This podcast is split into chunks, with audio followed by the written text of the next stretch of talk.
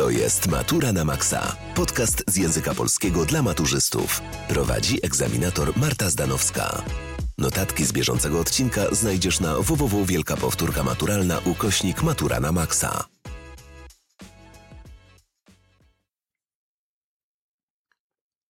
Witam Was, kochani, w kolejnej odsłonie podcastu. Dziś symbol i alegoria, podstawowe różnice i funkcje, jakie w tekstach kultury mogą pełnić. Co łączy symbol i alegorię? Symbol i alegoria to środki stylistyczne. Łączy je tylko to, że nie są rozumiane dosłownie. To przedmioty, osoby czy wydarzenia, które mają kierować myśli odbiorcy ku innym ukrytym treściom. Natomiast co je różni? Alegoria ma sens jednoznaczny, ustalony. Tylko jedno znaczenie, które każdy rozumie. Natomiast symbol cechuje wieloznaczność, czyli ma wiele znaczeń i każdy może rozumieć go inaczej. Zatem jakie funkcje i cechy alegorii i symbolu możemy wymienić? Alegoria może być motywem, przedmiotem, postacią, które poza dosłownym znaczeniem mają także sens przenośny. Występują w literaturze, sztuce, teatrze, filmie. Alegorie stosujemy, aby wzmocnić znaczenie opisywanego zjawiska, rzeczy czy sytuacji. Alegoria ma jedno rozpoznawalne znaczenie utrwalone w świadomości czytelników, więc alegoria nie pozwala na dowolną interpretację. Alegoria wymaga od odbiorcy pewnej wiedzy o tradycjach kulturowych. Na przykład, patrząc na szkielet z kosą, wiemy, że jest to obraz śmierci. Kobieta z zawiązanymi oczami i wagą w dłoni jest znakiem sprawiedliwości. Liczne alegorie zawierają bajki. Występujące w nich zwierzęta pokazują pewne z góry określone ludzkie cechy. Na przykład osioł to upór. Mówimy uparty jak osioł. Wół czy pszczoła to pracowitość. Haruje jak wół, pracowity jak pszczoła. Lis to przebiegłość. Chytry, doświadczony, cwany jak lis. Sowa to mądrość. Mówimy sowa, mądra głowa.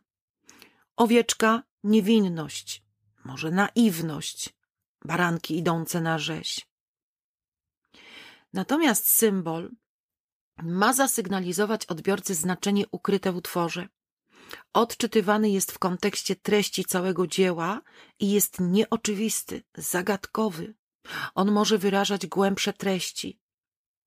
Symbol zawsze jest wieloznaczny, można mu przypisać wiele znaczeń, ale w każdym y, utworze występuje na ogół w jednym znaczeniu. Symbol pozwala wyrazić to, co niewyrażalne, czyli pokazuje sensy, których nie da się opisać słowami. Y, zapamiętajcie sobie, że symbol nie tyle ujawnia swoje znaczenie, co je sugeruje. To odbiorca dopełnia je kontekstem historycznym, kulturowym czy swoim doświadczeniem, przez co może być odczytywany na wiele różnych sposobów.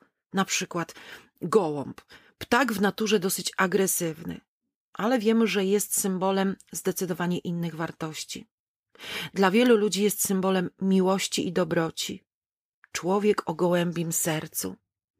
Po II wojnie światowej, między innymi za sprawą Pabla Picasso, y, stał się symbolem pokoju, chętnie wykorzystywanym przez różne prokomunistyczne ruchy i organizacje. Dla katolików gołąb to symbol Ducha Świętego. Zanim przejdziemy dalej, zapisz się na wielką powtórkę maturalną.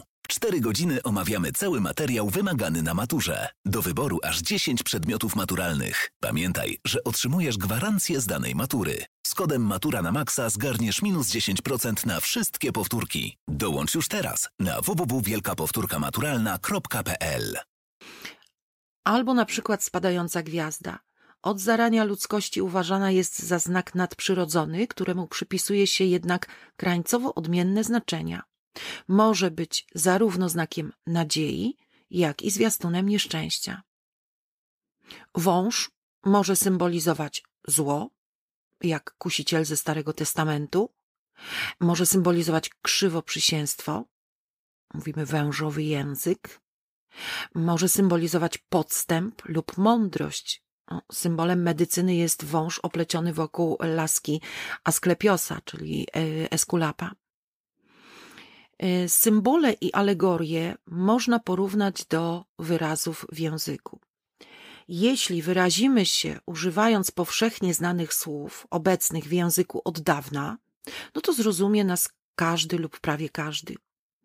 Jeśli tę samą treść przekażemy używając młodzieżowego slangu albo na przykład środowiskowej gwary, no to krąg rozumiejących nas odbiorców znacznie się zmniejszy.